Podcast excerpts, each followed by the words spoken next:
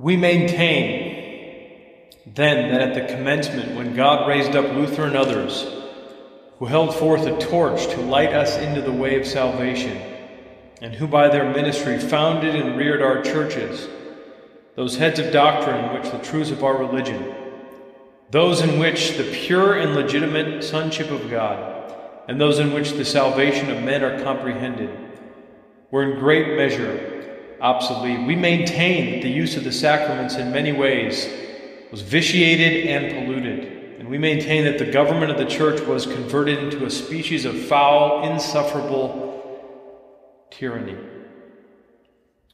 So says John Calvin in his book, The Necessity of Reforming the Church. The Church.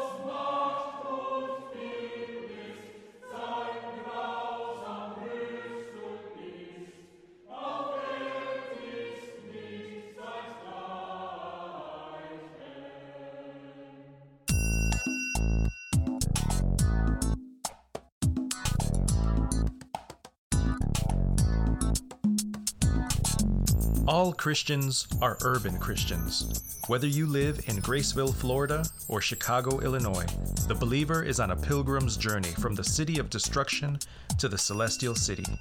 As we endeavor to live unto God in this world, our faith looks for the city which is to come, whose architect and builder is the living God. You are not alone on your journey. As you travel the narrow way, know that a great cloud of witnesses went before you.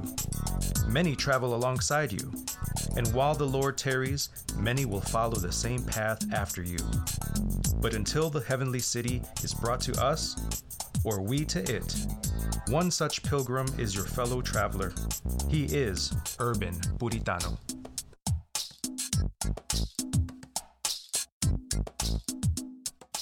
John Calvin was a second generation reformer, one who wrote the uh, famous, or if you're a Roman Catholic, perhaps infamous, Institutes of the Christian Religion.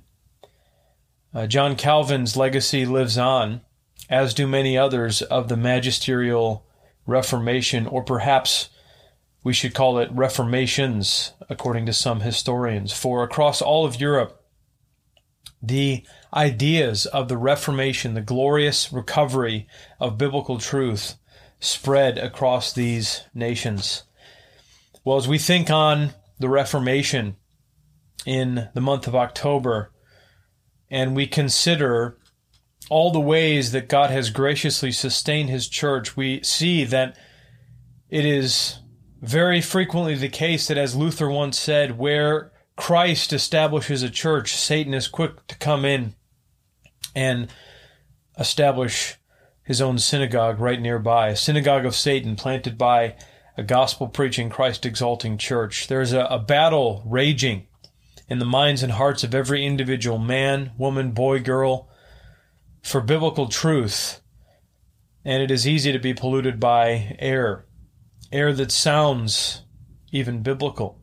Years ago, Warren Wiersbe and uh, Chuck Swindoll one of these men once said that the reason that cult groups are so dangerous to the Christian faith is because they use our Christian vocabulary but not our dictionary.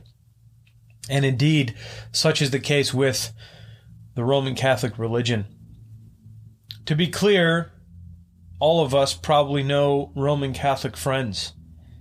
And some, a few perhaps, are, we would say, genuinely Christians, those who believe and trust in the Lord Jesus Christ alone, his perfect person and work, and are not in any way trusting in themselves or their own works, but are relying on the grace of God alone for salvation. But this, friends, is the exception and not the rule, and that is in spite of, not because of what their Roman Catholic tradition and their teachers promote and believe. Tragically, there are some today who have tried to blur the lines between the Roman Catholic religion and biblical Christianity. But those of us who want to live under the fear of the Lord, want to honor the Lord, and recognize that our God is precise, our God cares about truth, we must think and act biblically and think and act wisely in a manner that pleases our Lord. When you say the word Reformation, many things might come to your mind. I wonder what comes to your mind when you hear the word Reformation. The church historian Nick Needham, in his classic uh, I should say, what is becoming a classic, 2,000 Years of Christ's Power, says at the outset of his third volume on the Renaissance and the Reformation, quote, the Reformation is the most controversial era in the history of the church. Many would probably agree with Dr. Nick Needham. To some, perhaps many Roman Catholics, they view the Reformation as a time when Protestants promoted schism, promoted division in the true church. Yes, reform was badly needed, some will say, but the length to which the reformers went was way too far. In the view of these Roman Catholic friends, Protestants promoted a radical, individualistic, hyper individualistic reading of the scriptures that has jeopardized tradition, good tradition handed down from the pillar and the buttress of the truth, which is, according to the scriptures, the church. Roman Catholic friends say the reformers went way too far, and now we should not be surprised that there are thousands, even tens of thousands of denominations where Protestants read the Bible individualistically and separate from one another again and again and again. They're not bound by tradition, they're not bound by council, they're not bound by common creed, and this is inevitable. Some would call Protestants, we who are Protestants, heretics today in the Roman Catholic tradition. Others, though, would take a less uh, rigid view and say, agreeing with Vatican II, that Protestants, we who are Protestants, are separated brethren, which is to say, we are misguided even if well intended. However, Protestants, those of us who are historic Protestants, would agree, yes, Reformation was badly needed in the 15th and the 16th century, even prior to that, because of many corruptions, many excesses, many deviations away from biblical truth in uh, most areas of the church. But we would also say that the Reformation was glorious because it was a rediscovery, not just for a few people, but for the masses, for many for the first time had access to the scriptures not in Latin but in their own vernacular, their own common tongue language. They were able to read the scriptures or even hear the scriptures read and understand them in a language common to them. No longer was the worship service held in a language that meant nothing to them. No longer were there elements happening that they did not make any sense of, but now the scriptures, the God breathed truths from the Old and the New Testaments were accessible to them, were able to be heard and understood by them. And they breathed life into these men and women and brought salvation uh, more than at any other time, perhaps in the history of the church.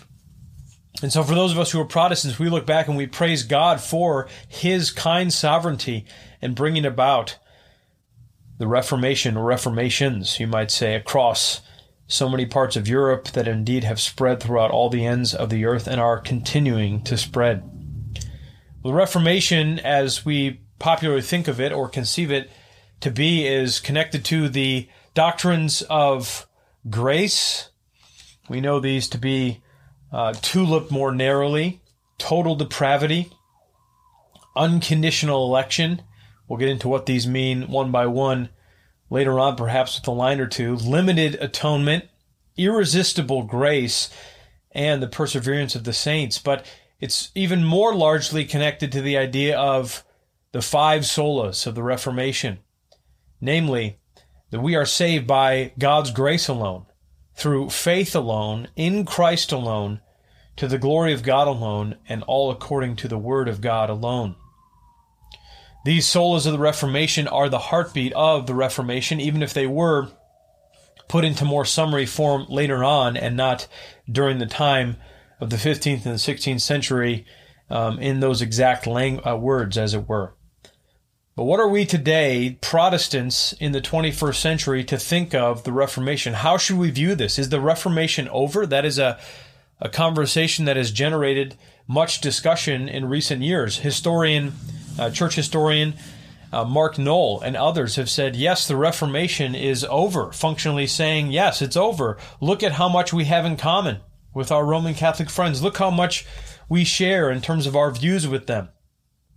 Years ago, James White said that as we see a country in the United States here that is more and more secular, more and more pagan, we will be pushed into conversations with and find what seems to be camaraderie with Roman Catholic friends who share our view of marriage between one man and one woman, who share our view of life and the importance of protecting life, even preborn life in the womb, precious preborn girls and boys who are being slaughtered in mass. Praise God for the fact that many Roman Catholic friends are also vigilant and have been, in some ways, led the way in this country, promoting the rights of precious preborn girls and boys and stand strong on what biblical marriage is. And yet, and yet, we should not in any way, shape, or form think that because we have commonality with and agree with these Roman Catholic friends on those matters of ethics and morality, that we have then the same gospel. The Apostle Paul in Galatians 1 says clearly that if I or an angel from heaven come and preach another gospel to you, let him be accursed. And so we are dealing with matters of eternal heaven, eternal hell. We are dealing with matters of life and death when it comes to the good news of Jesus Christ, and we need to be precise, we need to be clear.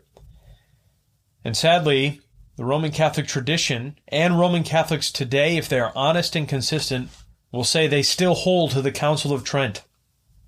Those councils of the 16th century that denounced justification by faith alone as anathema. If anyone says justification is by faith alone, let him be anathema. Let him be accursed and cut off.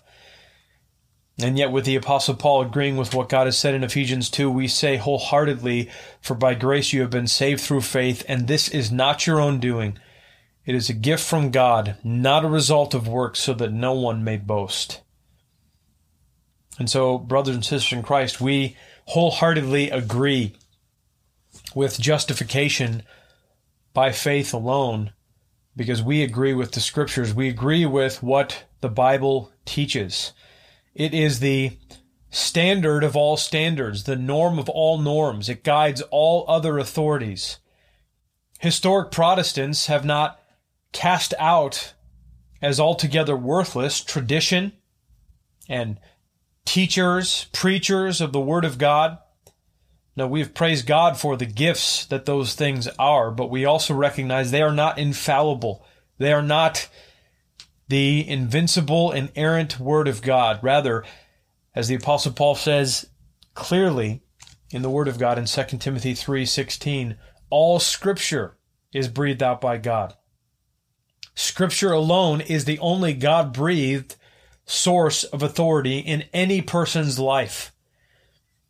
Indeed, there is not another standard to which we can look to except the revealed and written Word of God. And so, as we think about the Reformation today, we can think about this broadly in a few different categories. We can think about this in terms of the solas of the Reformation. We can think about this in terms of tulip and the more refined doctrines that have shaped the Reformed uh, thought of the Reformation that led to not only Calvin's Geneva and many others who are now in the streams of particular Baptists or uh, confessional Presbyterians who are also uh, among the Reformed and who in many ways pioneered that. However, probably the best way to consider this is to consider the Reformation then and the Reformation now.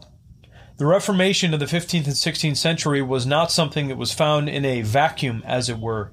Rather, in God's sovereignty, in God's care, He had arranged history in such a manner so that not only was there the convergence of the printing press and the invent- invention of the printing press, at such a time as the Protestant Reformation was passing out literature and trying to get literature to the uh, masses and, and counter many of these wrong ideas and corrupt, corrupt ideas. But also you see that the Renaissance was taking place where many scholars, many thinkers were rediscovering the ancient languages and looking at the original biblical Hebrew, the original biblical Greek of the New Testament, the original biblical Hebrew of the Old Testament.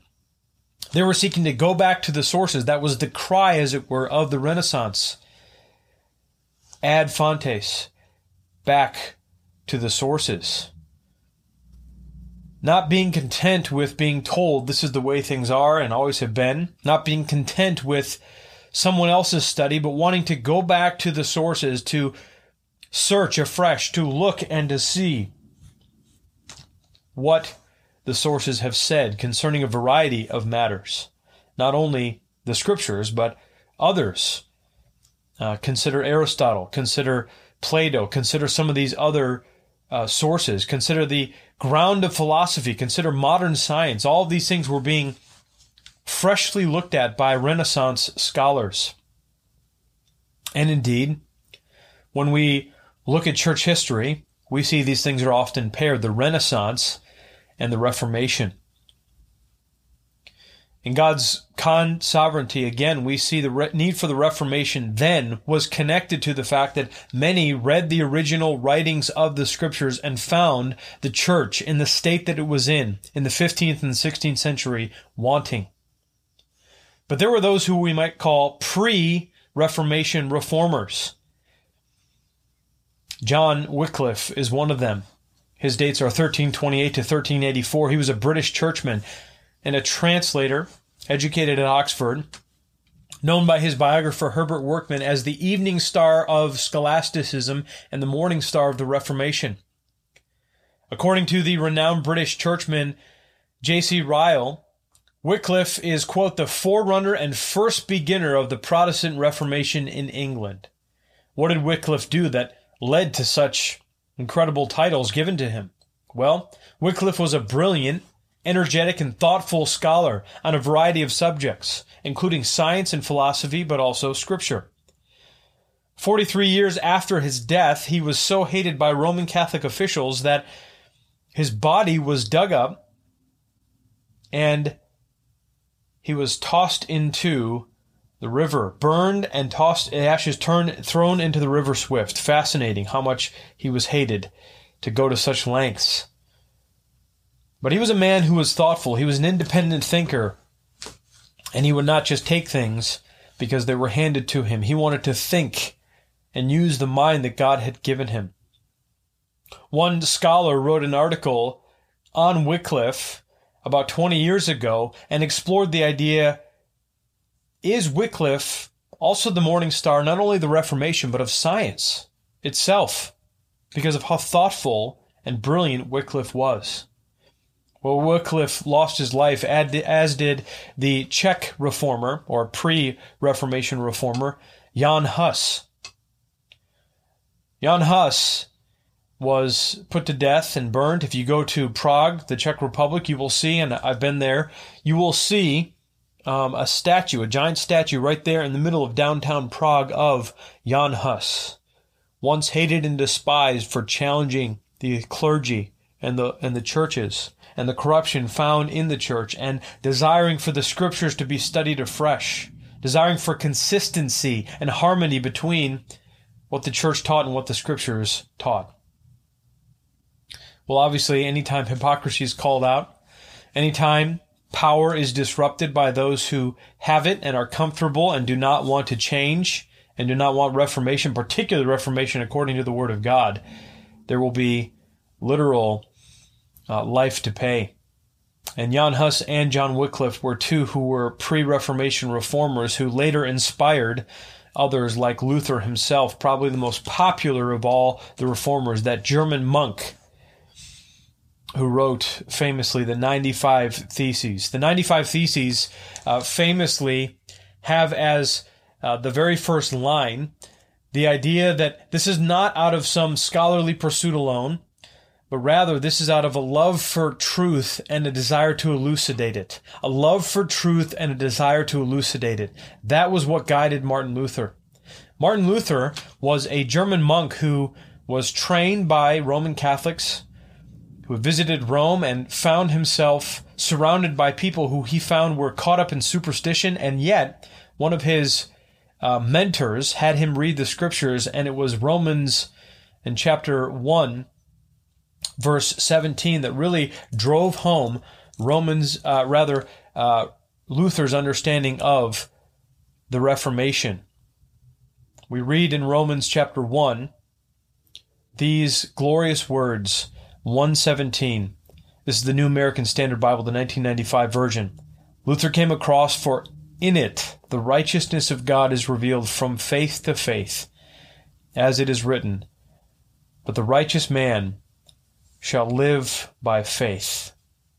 Well, this opened the door to Luther, who was trying hard to orient himself to a works based, man centered salvation. How would I ever be justified, declared righteous in the sight of a holy God? God is holy, holy, holy, as Isaiah 6 tells us. How can I, a sinner, be righteous in the eyes of this holy and righteous living God?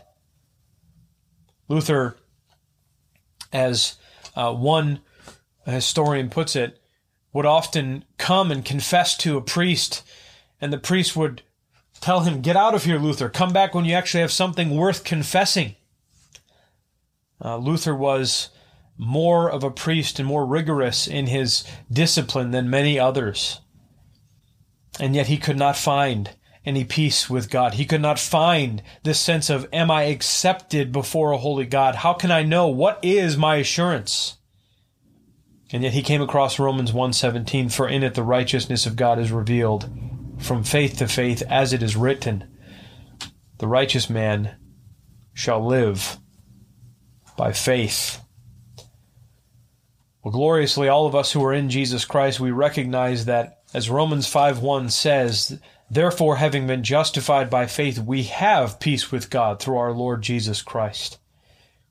We have assurance not in ourselves, not in our own works, not in what we have done for God, but in what He has done for us. This is what was freshly discovered by Luther and by John Calvin and by so many others, first and second generation reformers of the 15th and 16th century, and what, praise be to God, has driven the true church of Jesus Christ from the very beginning. That, namely, by God's grace alone, we are saved not because we have done something for God, but because He has graciously sent His Son, Jesus, into the world to save us, sinners like us. So much so that God tells us through the Apostle Paul in Romans 5 8, but God demonstrates His own love for us in this while we were yet sinners, Christ died for us. The questions concerning how one can be right with God are the most important in the world. These are not simply theoretical, fun things to discuss. These are real matters of life and death. Men and women, boys and girls, trying to find peace with God, trying to earn God's favor every day, taking great lengths to earn God's favor, to know, does God really love me? Has God accepted me? Will I be accepted into the heavenly kingdom of God when I die? What happens when I die? These are real questions, live questions that all of us, as image bearers of the living God, face sometimes daily.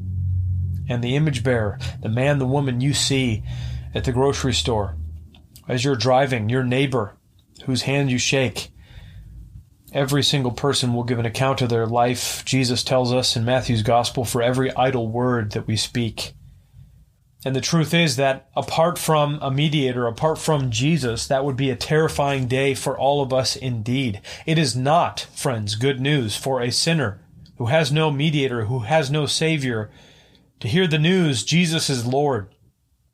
A few years ago, N.T. Wright uh, and others have suggested that that is the summary of the gospel. Jesus is Lord.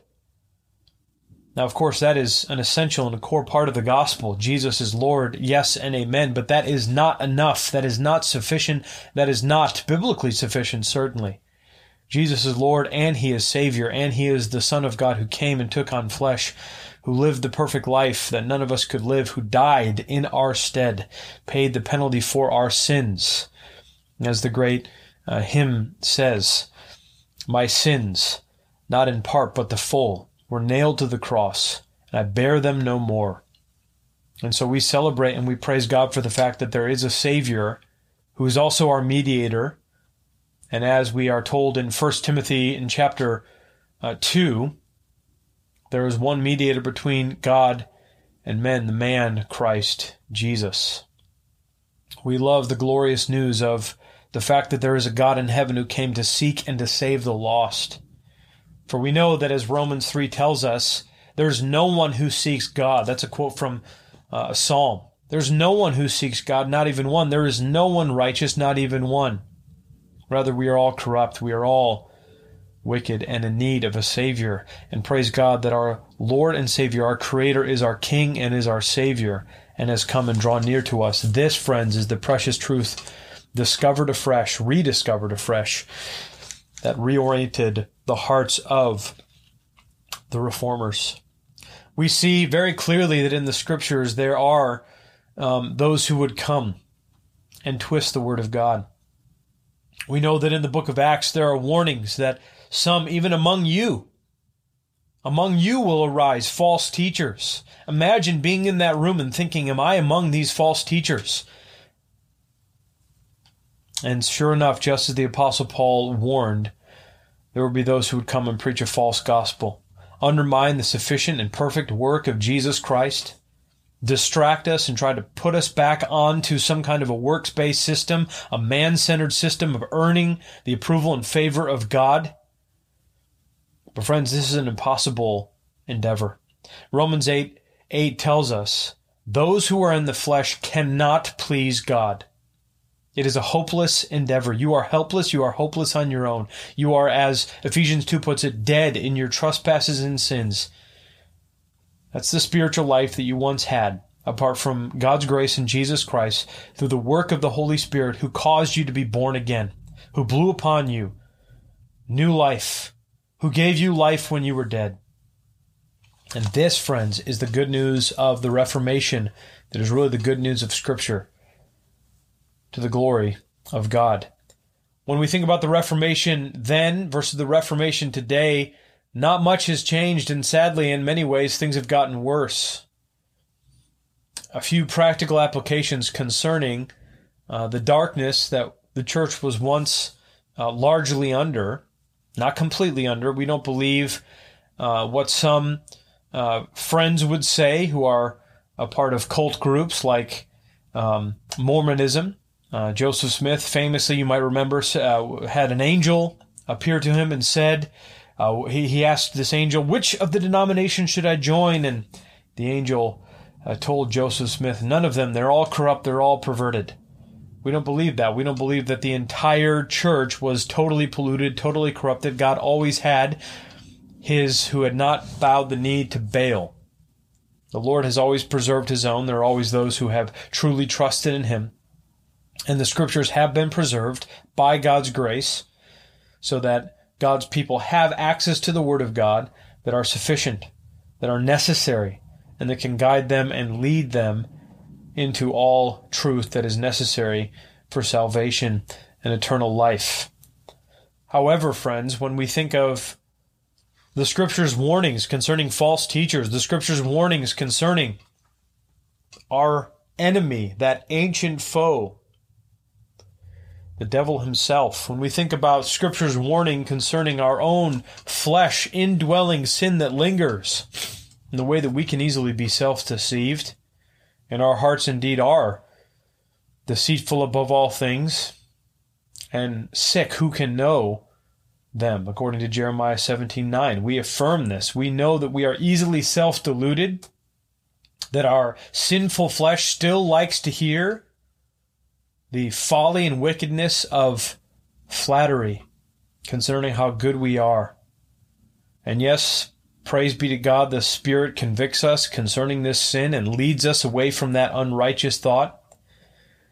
But we realize we're bombarded by errors In the 21st century, we are surrounded by false teaching, and we have access to false teaching unlike ever before. You can pull up your phone, and within moments, you can find thousands of false teachers.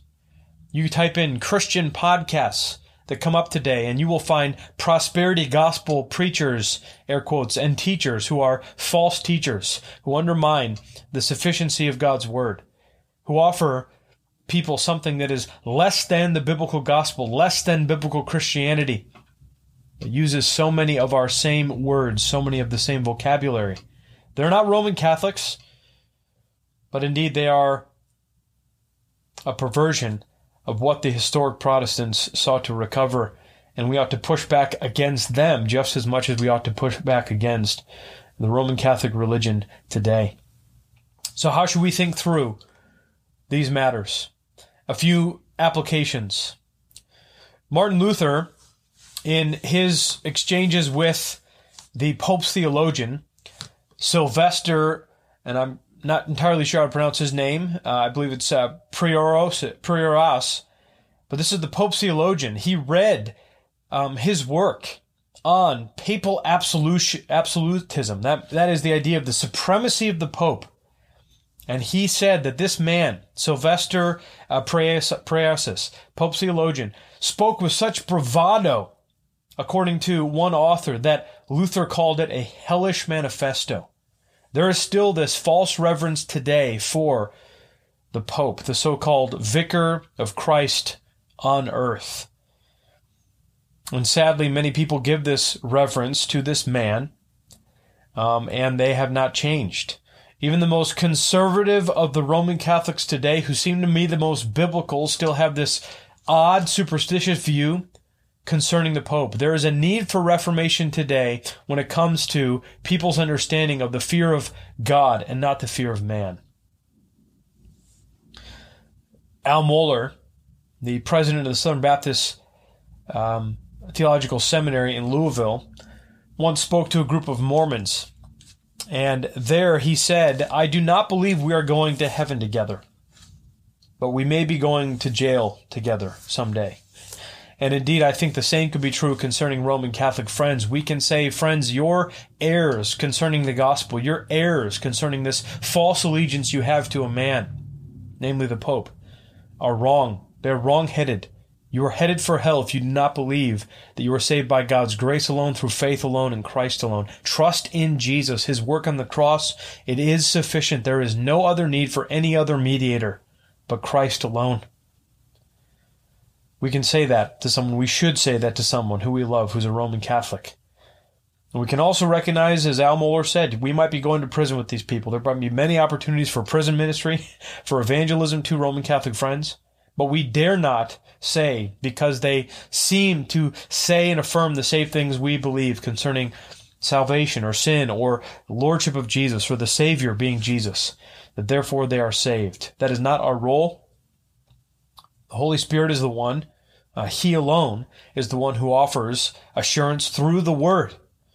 And yet, we have to be those who are discerning and promote in our Roman Catholic friends' hearts and minds the fact that they will be confronted with the living God, and they cannot stand on what the Pope has said, what their Roman Catholic family members have said. They will stand on the truth, or they will die in the truth. They will die in Adam, or they will die in Jesus Christ. It is very sad today when you uh, go through Roman Catholic cemeteries. Recently, I did this with a dear brother from our church's wife. We were um, we had laid her body to rest in a uh, Roman Catholic uh, cemetery. That was the one that their family chose. Um, and so we went to this Roman Catholic cemetery. Uh, she was a Protestant herself, but she was in this Roman Catholic cemetery. And as you drive throughout this Roman Catholic cemetery, you see so many um, just high language, exalted language to Mary. And it is wicked, friends. The Mariolatry, that is the idolatry to Mary, that seems so pervasive in the 15th and 16th century, it continues today just as strong. It was so sad to read uh, Mary, Mother of Heaven, Mary, Queen of our salvation, Mary, dispenser of all grace. We could go on and on. There were so many of these different phrases. Mary, full of grace and truth. Friends, these are titles reserved for Jesus Christ and Jesus Christ alone. It ought to grieve us that anyone would ascribe these titles to another, even to Mary. And we can say at the same time, yes, praise God, Mary was blessed to carry our Lord, the Son of God, Jesus Christ, but she too needed a Savior.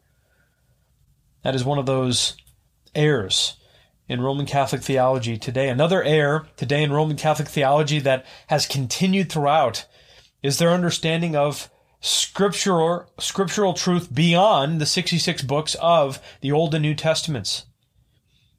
For the first time in history, the Roman Catholic tradition canonized extra biblical deuterocanonical revelation that has given them their biblical basis for things like purgatory. What came out of the 15th and 16th century was a new denomination, and it was not Protestantism as the popular narrative goes. Rather, it was the Roman Catholic religion. The Roman Catholic religion emerged out of there. And I know some will say, how can you say that? Well, I would say that even though the post apostolic patristic church is a mixed bag, I, I, agree with that. Roman Catholics can find some of some of their views warranted, not all of them, certainly not most of them, I would say, in some of the patristic fathers.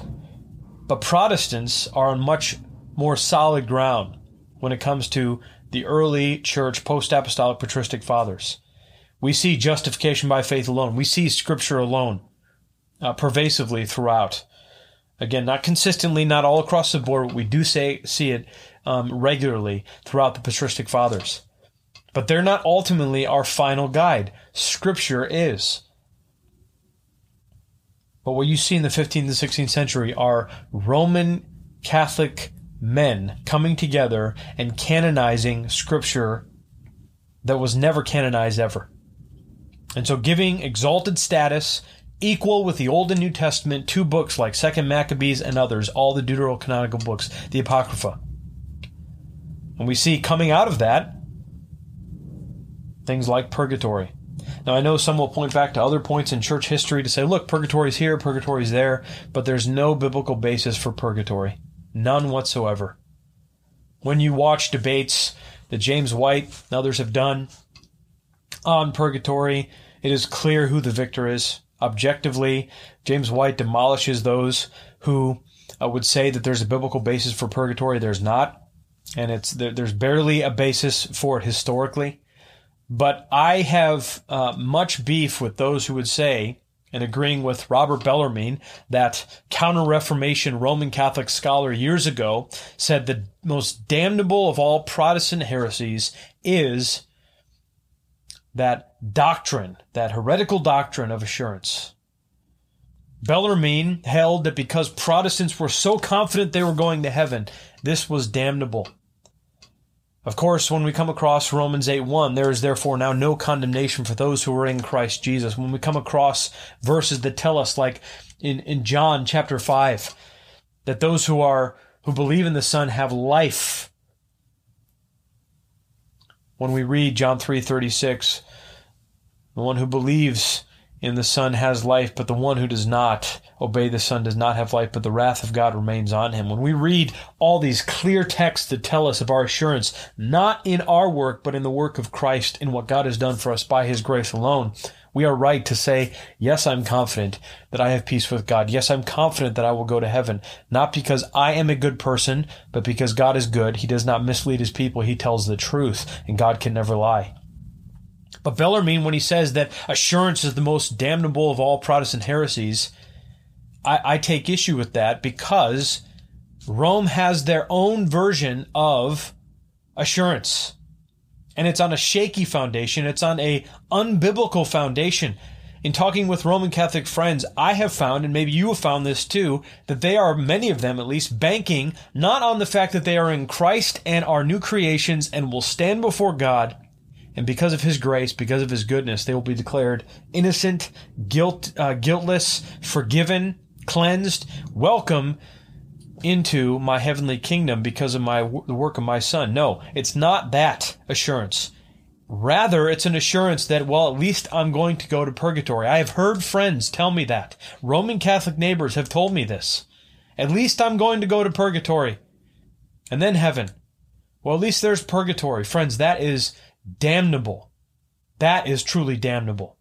Bellarmine misses it completely. If you are giving someone a false assurance that there's a place where you'll you'll be purged of your sins, and then you'll inherit eternal life, but for a while you might have to be purged. There are so many people, millions perhaps upon millions, who are banking on the fact that yes, I might not be good enough for heaven, but at least I'm not going to go to hell. At least there's a purgatory and a place where I'll be purged, and then I'll go to heaven.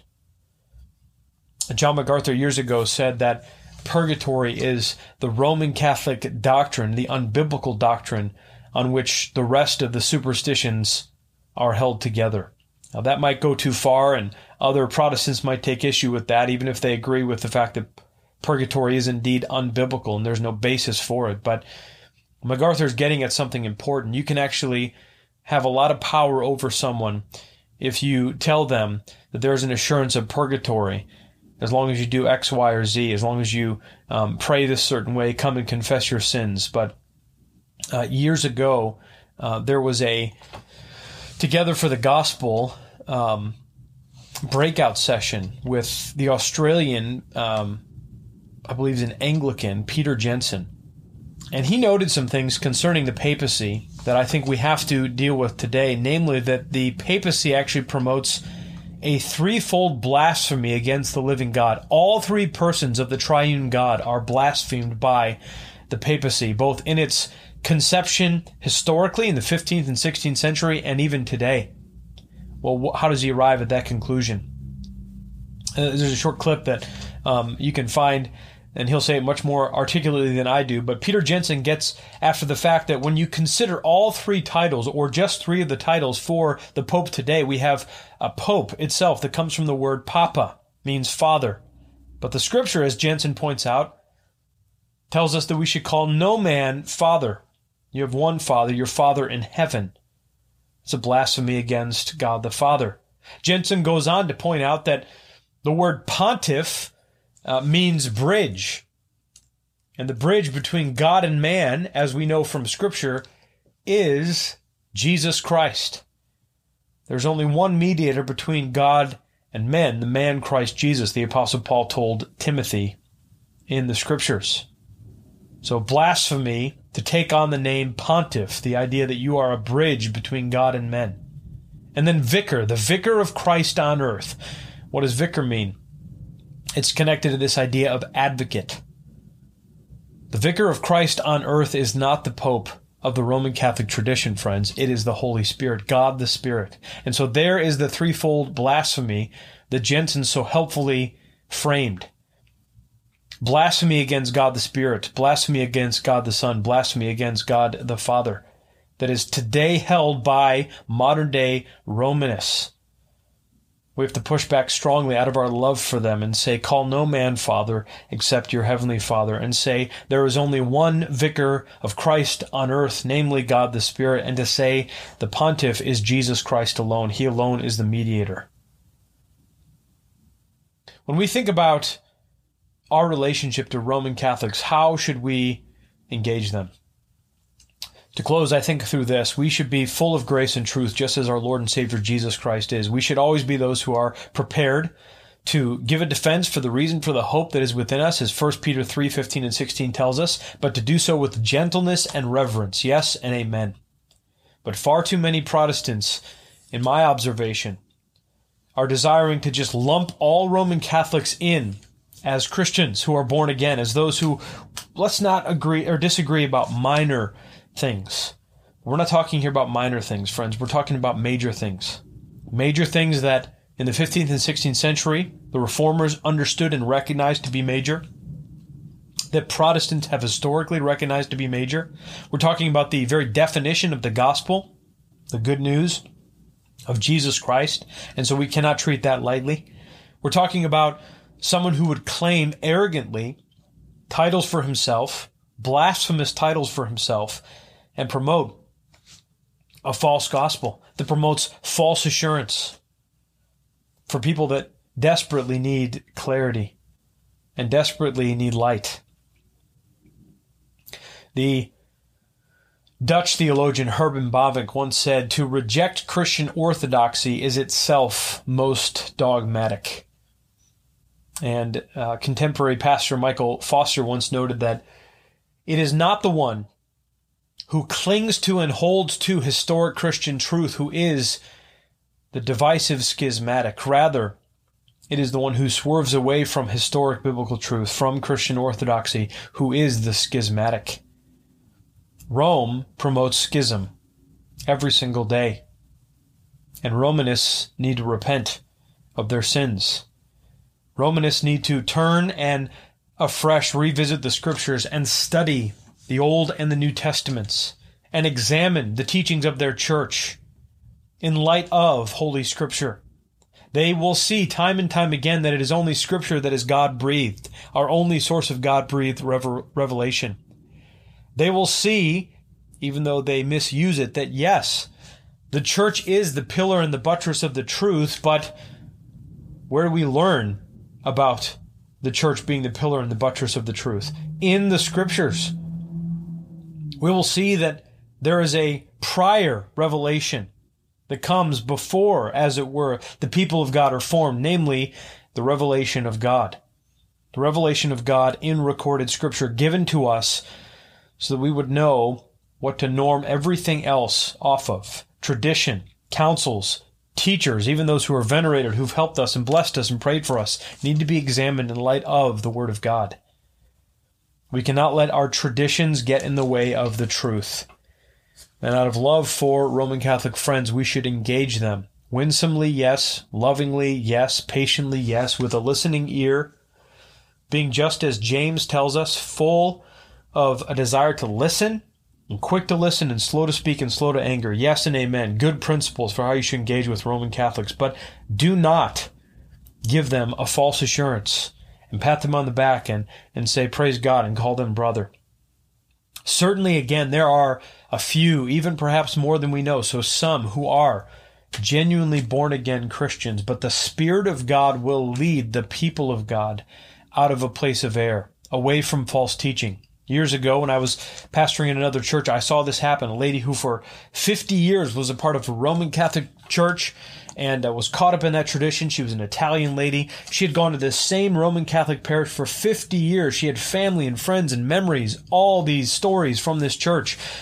But the Spirit of God led her away from that place of error.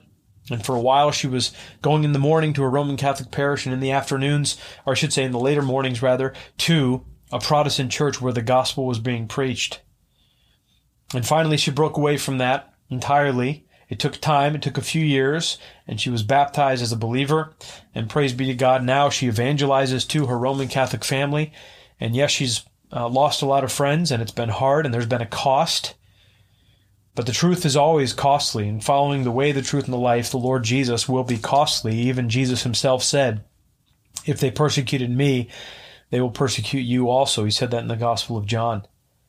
So we ought to be those who realize that yes, there is a, cost that Roman Catholics will pay, especially as they seek to uh, leave that Roman Catholic tradition and if they do become born again.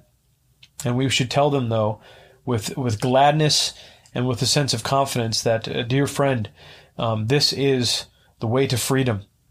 And in Jesus Christ, there is true freedom. There is hope and hope eternal. There is assurance, not assurance that I or another man or Protestant tradition will give you, but assurance that is found as the Spirit of God through the Word of God convicts you concerning the fact that you are a child of God, forgiven of all your sins, past, present, and future, at peace with the living God, not fearful of the day you die, but confident that God is good and God is faithful and will make good on his promises.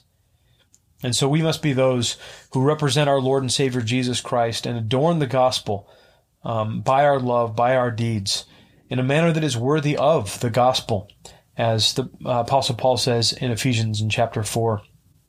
Sadly, there are many who promote errors today still.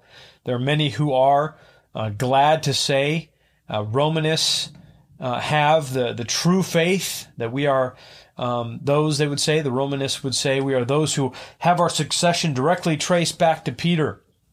And there are many who have debunked that time and time again. I encourage you to check out the resources by um, William Webster.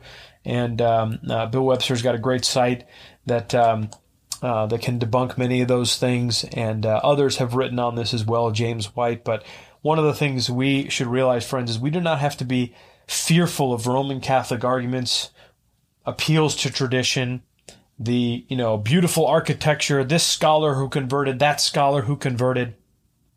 Uh, we know that there are many who have left the Roman Catholic uh, Church, many who are not only lay people but priests. Years ago in 1994, Banner of Truth um, uh, wrote a, or I should say, produced and put out a, a great little book uh, called "Far from Rome, Near to God: Testimonies of 50 Converted Catholic Priests." And I urge you to check that out. Just wonderful to read of uh, how the gospel of God's grace, as revealed in the Scripture, uh, ultimately guided those who were immersed deeply within uh, Romanism. Uh, Chris Castaldo is also a pastor who left um, uh, his Roman Catholic, Italian Roman Catholic family. He's written some things on Roman Catholicism as well. Gregg Allison's another modern day Protestant scholar, church historian, and uh, and systematic theologian who's written some things on um, Roman Catholicism. Those are all worth checking out as well.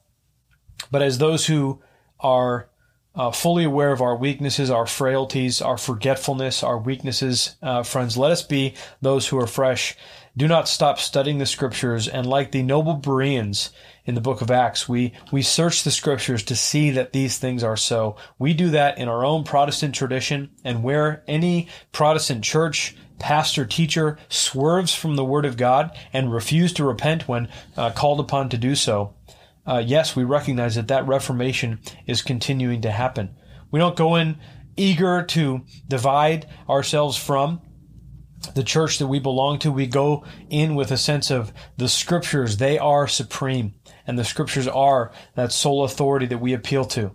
And we approach the scriptures humbly, studiously, carefully, wanting to understand the meaning, uh, with the recognition that we might get it wrong sometimes, but the Spirit of God through the Word of God does bring about that needed reformation, both in individual Christian lives and in entire churches, entire nations.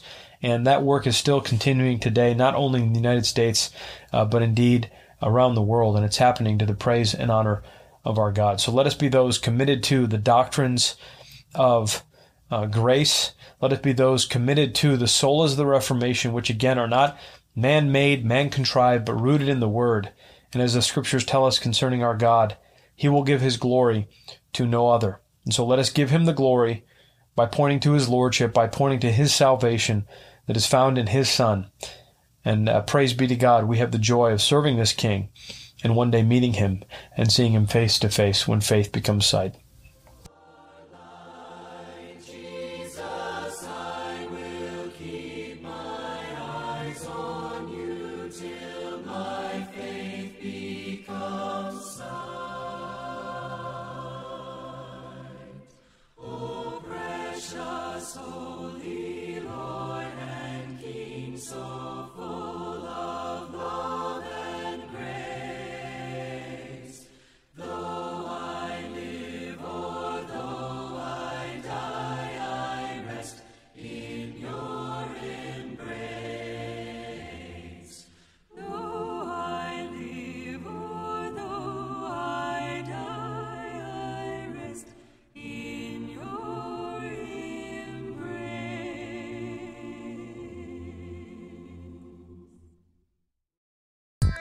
Thank you for joining us at Urban Puritano. We look forward to catching up with you on your next stop along your journey to the city prepared by God for all true believers.